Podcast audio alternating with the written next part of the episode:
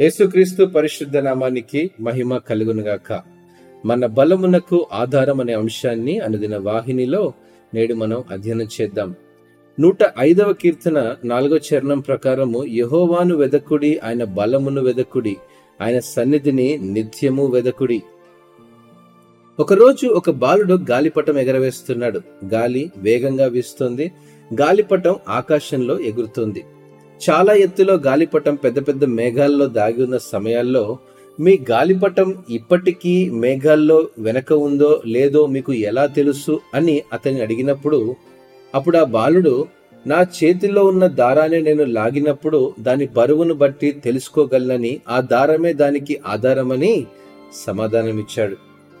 అదేవిధంగా అనిశ్చిత మేఘాలు మన జీవితాలను కప్పివేసినప్పుడు మనం దేవుణ్ణి వెతకడానికి మరియు ఆయనను పట్టుకోవడానికి ఎప్పుడూ అలసిపోకూడదు. మనం ఆయన వైపు చూడటం కొనసాగించినప్పుడు దేవుడు మనతో ఉన్నాడనే తన ఉనికిని మనకు బయలుపరుస్తాడు.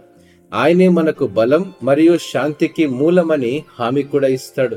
నేనంటాను దేవుడే మన ఆశ మన ఓదార్పు మరియు మన బలానికి మూలమని నేడు మనం నమ్మినప్పుడు మనం నిశ్చింతగా ఉండవచ్చు.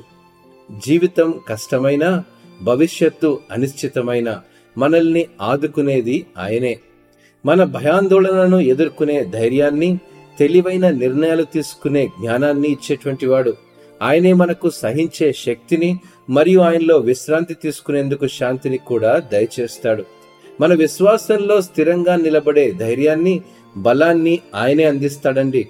మన పోరాటాలను అధిగమించడానికి అర్థవంతమైన జీవితాన్ని గడపడానికి మనకు శక్తిని కూడా ఆయన దయచేస్తాడంటలో ఎట్టి సందేహము లేదు. ఇట్టి మాటలను దేవుడు ఆస్వాదించునుగాక ఆమెన్.